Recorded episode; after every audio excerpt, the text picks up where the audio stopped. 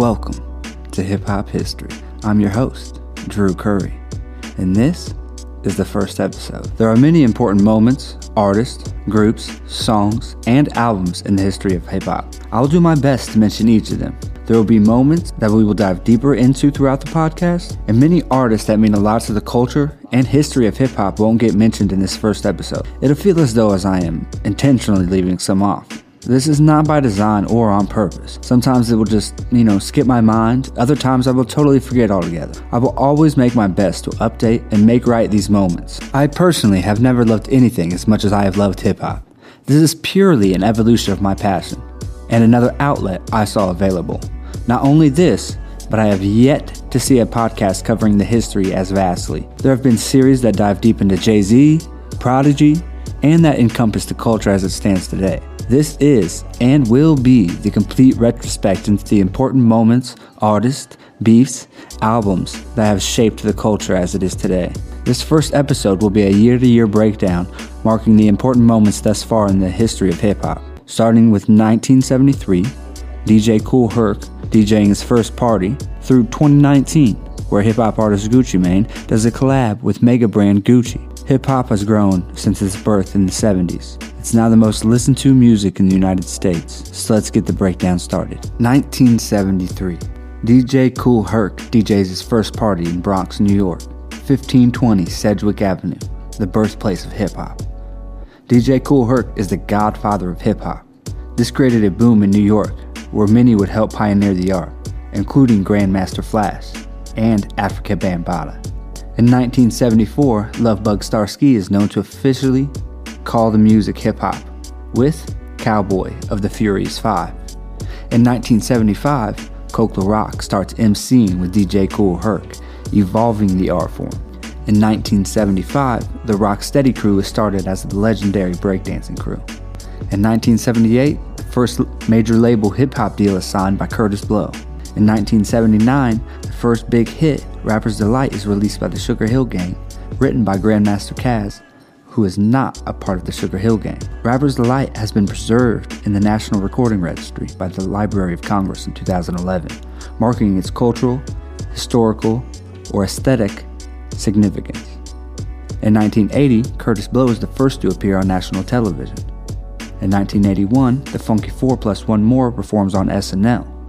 In 1982, Fab Five Freddy produces the first hip hop movie Wild Style, starring himself, Moe Dee, Crazy Legs, Grandmaster Flash, amongst others. In 1983, K Day hires Greg Mack as program director and afternoon host, creating the first hip hop radio station. While other stations played the records, this is when things changed commercially for hip hop.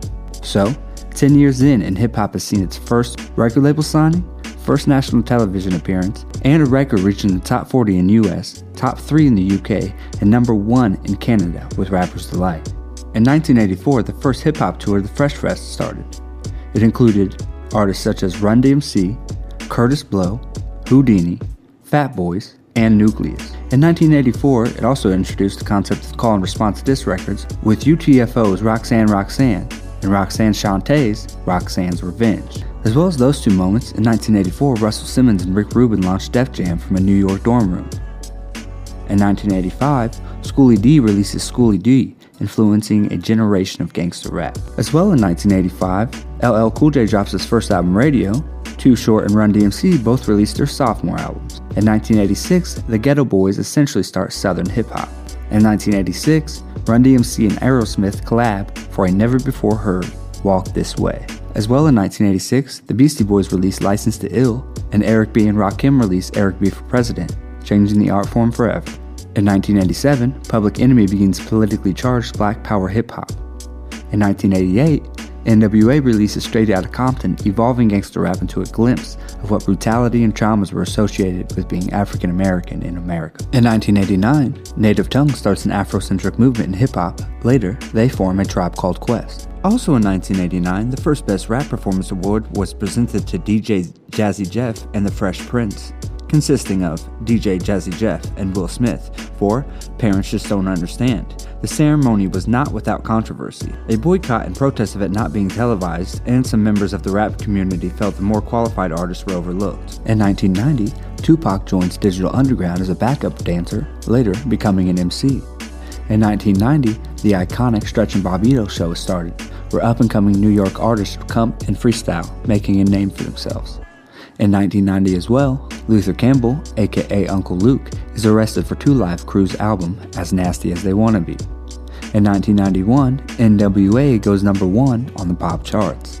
As well in 1991, Cypress Hill releases a self titled album initiating a campaign to legalize marijuana. In the same year, Notorious B.I.G. is featured in Unsigned Hype and the Source magazine. That same year, Eazy-E is invited to a luncheon at the White House by then Republican Senator Bob Dole on accident after donating to a South Central charity event and being randomly chosen by an RNC mailing list. 1992 is a mix between two mini eras, with The Chronic by Dr. Dre, Mecca and the Soul Brother by Pete Rock and CL Smooth, Eric B. and Rakim, Don't Sweat the Technique, and EPMD's Business, Never Personal. The latter two being the old guard, and the first two being the new. 1992 also brought Def Jam Comedy, which premiered on HBO, paving the way for the edgy stand up comedy on TV and cementing HBO's place as an outlet for edgier entertainment. This also presented the world with many great comedians. In 1993, Midnight Marauders, Doggy Style, 36 Chambers, Juvenile Hell, 1993, Return of the Boom Bap are all released, making it one of the best years for hip hop. So, we are 20 years in, and the art form has changed and evolved many times. It's seen a gangster rap album from Compton, California become number one on the pop charts. It's heard one of the greatest rappers of all time with Rakim. We've seen people made in and from the culture start a still standing record label with Def Jam, and the business mind behind that label helped put HBO and many comedians on the map for comedy. We've also had an all star year for hip hop, a year that's still talked about today, 1993. A 20 year art form is starting to make noise on a major level. In 1994, Nas releases Illmatic, Common releases The Resurrection, and Warren G releases the G Funk era. In 1994 as well, you got Biggie's Ready to Die, Method Man with Tical, and Outkast releases Southern Playalistic Cadillac Music. 1994 also is the year that grunge was seeing a decline and hip hop started its incline as the music of the next 30 years plus. 1994 also saw Tupac shot and robbed at Quad Studios in New York, essentially starting a deadly beef between the West and the East Coast. The Source Awards in 1995 were very eventful. Suge Knight appealing to young artists with all in the video, all on the record, dancing, cover death row. Outkast declaring But that it's like this, the South got something to say. That's all I got to say. as Snoop asking the East What? Wait, wait, wait. The East Coast don't love Dr. Dre and Snoop Dogg? The East Coast ain't got no love for Dr. Dre and Snoop Dogg and Death Row? Y'all don't love us? Also in 95, after a rough year, Tupac is signed to Death Row Records. 1995 also saw Queen Latifah win a Grammy for U.N.I.T.Y. 95 also sees Eazy-E die from complications from AIDS. In 1996, the Fugees breathed new life into socially aware hip hop with The Score. In 1996, Jay Z releases Reasonable Doubt, changing hip hop again. Also in 1996, All Eyes on Me by Tupac. It was written by Nas, ATLiens by Outkast, Muddy Waters by Redman, amongst releases by Ghostface Killah, Foxy Brown, Busta Rhymes, and Lil Kim. Another all star year for hip hop albums. 1996, November 7th, Tupac is fatally shot in Las Vegas. In 1997, March 9th, B.I.G. is fatally shot in Los Angeles. In 1997, LL Cool J does a commercial endorsing the Gap, wearing head to toe Gap, besides the hat, which was a little known brand, Fubu. The brand's owner, Daymond John, and LL were childhood friends from Hollis, Queens. Daymond John is now on Shark Tank. 1997 also saw Will Smith return with Big Willie style. Capone and Noreaga dropped their first album. In 1997, we also saw Missy Misdemeanor Elliott splash onto the scene with one of the most unique visions and art in hip hop. 1998, we get DMX releasing two number one albums Dark and Hell is Hot and Flesh of My Flesh, Blood of My Blood. 1998, we also get ODB of the Wu Tang interrupting the acceptance speech of Shawn Colvin for Contemporary Hit with his iconic Wu Tang is for the Kids speech. 1998, we also saw Lauryn Hill release The Miseducation of Lauryn Hill, winning 11 Grammys. That year, we also get The LOX, Big Pun, Mos Def, and Kweli all released albums. Also in 1998, Hard Knock Life is released by Jay Z using Annie's Hard Knock Life sample. In this contract with the songwriter, it was agreed that the sample could be used by any hip hop artist. In 1999, we get Eminem's release of the Slim Shady LP. That year, we also get the Neptunes ruling the airwaves with Kelis, ODB, Noreaga, and Mase. That year, we also get Dr. Dre's solo return since the release of The Chronic with 2001. That year, Diddy, J-Lo, and Shyne were arrested after a shooting in New York City nightclub. Shyne did 10 years and released and deported. Diddy and J-Lo were released, but no charges stuck. In 2000, we get a huge release from Eminem with the Marshall Mathers LP, Ghostface Supreme Clientele, Outkast with Stankonia, and Nelly with Country Grammar. In 2001, Jay Z and Nas ignited beef going back and forth with records, becoming one of the most talked about beats. They also released The Blueprint and Stillmatic, respectively. In 2002, Jam Master Jay of Run DMC is murdered in Queens, New York. That year, we also lost Lisa Left Eye Lopez in a fatal car accident. In 2002 was also a year for beefs. Nelly vs. KRS-One, Eminem vs. The Source, and Jermaine Dupri vs. Dr. Dre. In 03, the Feds raid Murder Inc. offices. Also that year, Cam'ron and Dame Dash are booked and appear on the O'Reilly Factor. The moment would go viral with Cam. In 03, we also would get the Black Album, Get Rich or Die Trying, and Speakerboxxx Love Below.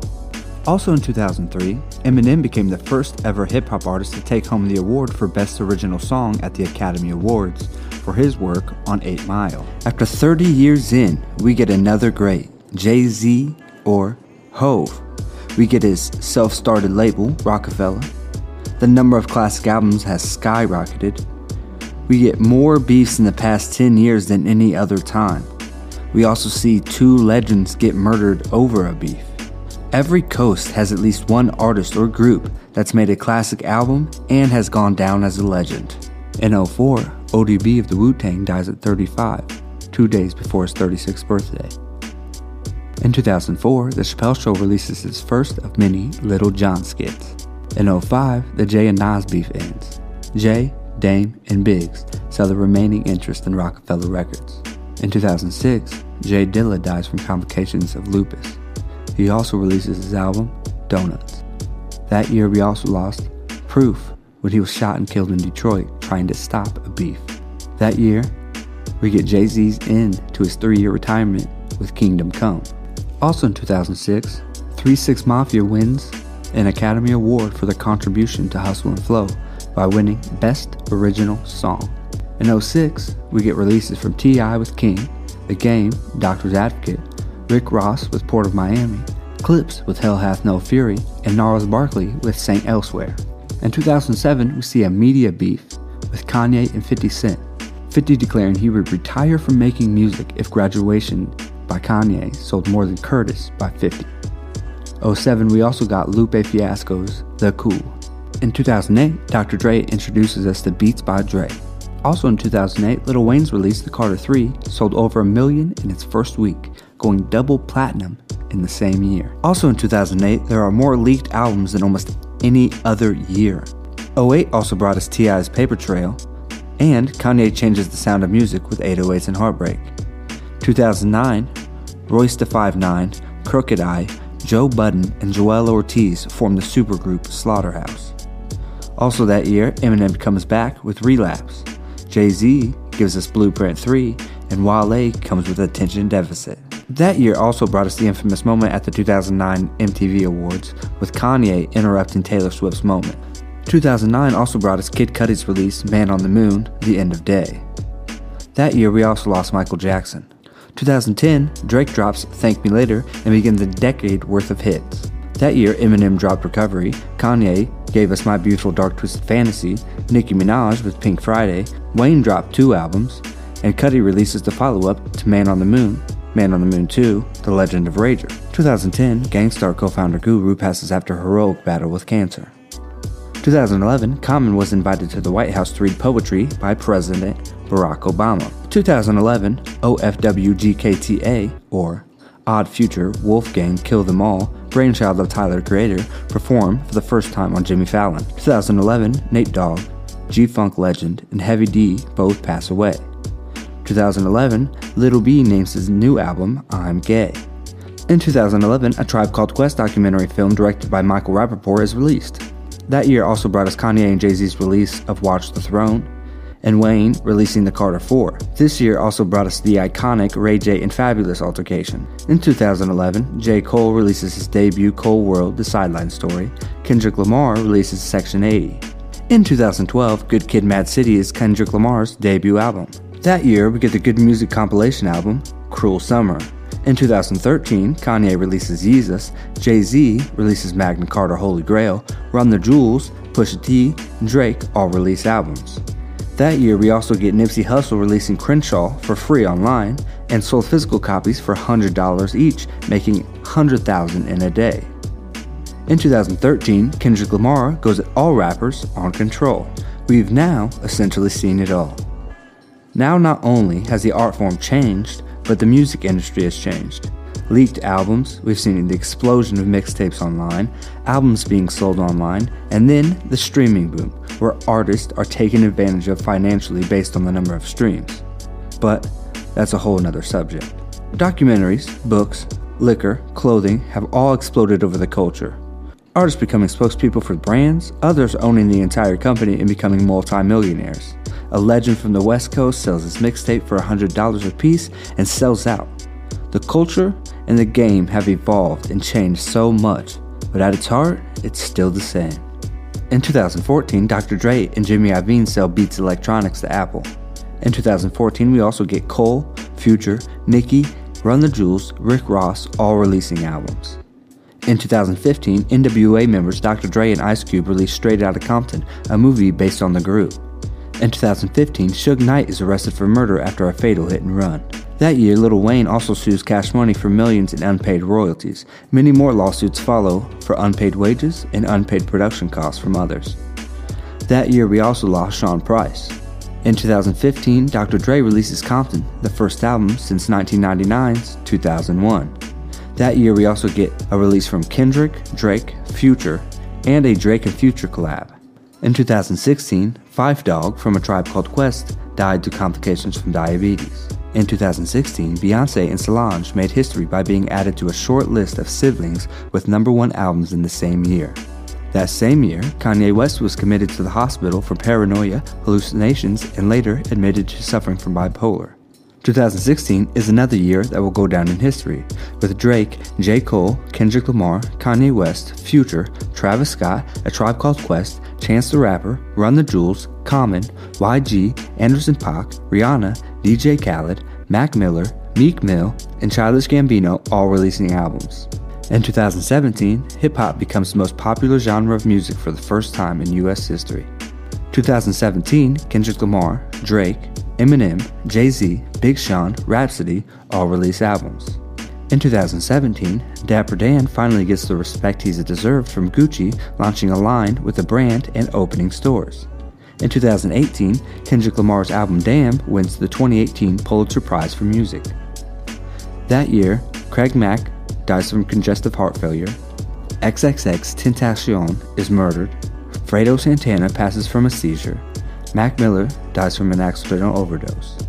2018 also brings us Drake, Travis Scott, Lil Wayne, Eminem, J. Cole, Meek Mill, Cardi B, Pusha T, Mac Miller, Nicki Minaj, YG, Lil Wayne, T.I., Nas, Nipsey Hussle, Royce da 5'9", Kanye, and Migos all releasing albums. In 2018, we also get a collab album from Kanye and Kid Cudi as The Kids See Ghost and Jay Z and Beyonce as the Carters. In 2019, Nipsey Hussle is fatally shot outside his own business in the neighborhood he grew up in. In 2019, Juice WRLD dies from suffering a seizure, and Bushwick Bill passes after complications with pancreatic cancer. In 2019, Gucci Mane partners with Gucci. Also in 2019, we get a Dreamville compilation album, a Kanye album, Tyler the Creator, DaBaby, Young Thug, and Rapsody. Also in 2019, Kanye West becomes a Christian rapper amongst other controversies. 46 years old. Is hip hop having a midlife crisis? I don't think so. The culture is really just now hitting its stride. Yes, we've seen some of the best rappers and artists we will ever see. True wordsmiths truly pushing the culture, America, and the world forward. Some things have yet to change, others are unavoidable. The death and murder of some of our brightest stars, harassment from police and those who have authority. Still, still in the first week of 2020, we've had an arrest of one of our rising stars. Collab albums with stars and their understudies, husbands and wives and once enemies, Billions and billions have been made off the art of MCing and DJing. Billions off the breakdancing and graffiti. The four pillars of hip hop. If you add in the other ventures, the record labels, clothing brands, the streaming services, the liquor brands, the endorsements, now the marijuana brands, and the emergence of podcasts, the culture of hip hop has just started its reign on top.